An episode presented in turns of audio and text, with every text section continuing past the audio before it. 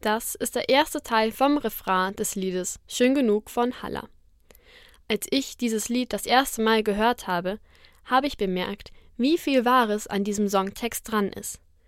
Oft sucht man bei sich selbst nach einem Makel und sieht schon die kleinsten davon als schlimme Fehler an. Aber warum ist das so, dass man sich selbst immer so kritisiert? Nur weil wir wollen, dass die Mitmenschen uns als perfekt sehen? Und weil wir Angst haben, dass sie hinter unserem Rücken über unser Aussehen lästern könnten? Wenn ich zum Beispiel mitbekomme, wie sich meine Freundin über ihre Pickel ärgert, dann sage ich häufig Ach komm, das sieht man doch gar nicht, wenn man es nicht weiß. Du bist hübsch und einzigartig, so wie du bist. Kein Mensch ist makellos und perfekt. Und viel wichtiger als das Aussehen ist doch die Persönlichkeit. Aber warum versuchen wir das immer anderen zu erklären, beziehen es aber nie auf uns selbst? Anderen das zu sagen, ist immer leichter, als es selbst zu glauben. Und das finde ich auch so schade an der ganzen Sache. Man kritisiert sich ständig selbst.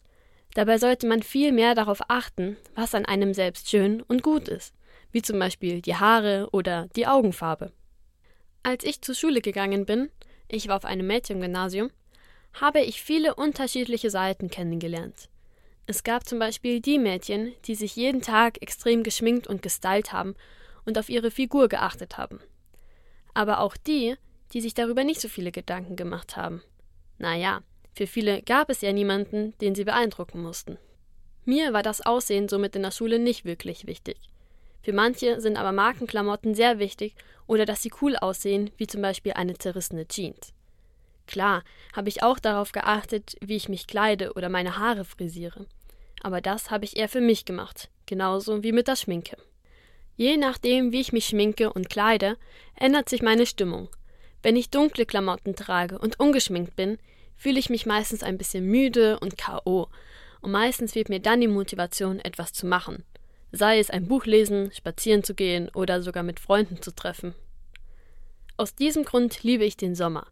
Da kann ich helle Klamotten und Sommerkleider anziehen und fühle mich deshalb immer glücklich, frei und lebendig. Letztens hatte ich auch so einen Tag, der richtig anstrengend war und ich war richtig K.O. Der Sonnenschein am Abend hat mich aber dann dazu motiviert, mir etwas Gutes zu tun. Und das war in diesem Fall eine warme Dusche und schicke Klamotten. Eine weiße Hose, meine blaue Lieblingsbluse, eine Kette, ein hoher Pferdeschwanz und ein bisschen Schminke. Dann war es perfekt. Und ich habe mich wieder richtig voll mit Energie gefühlt.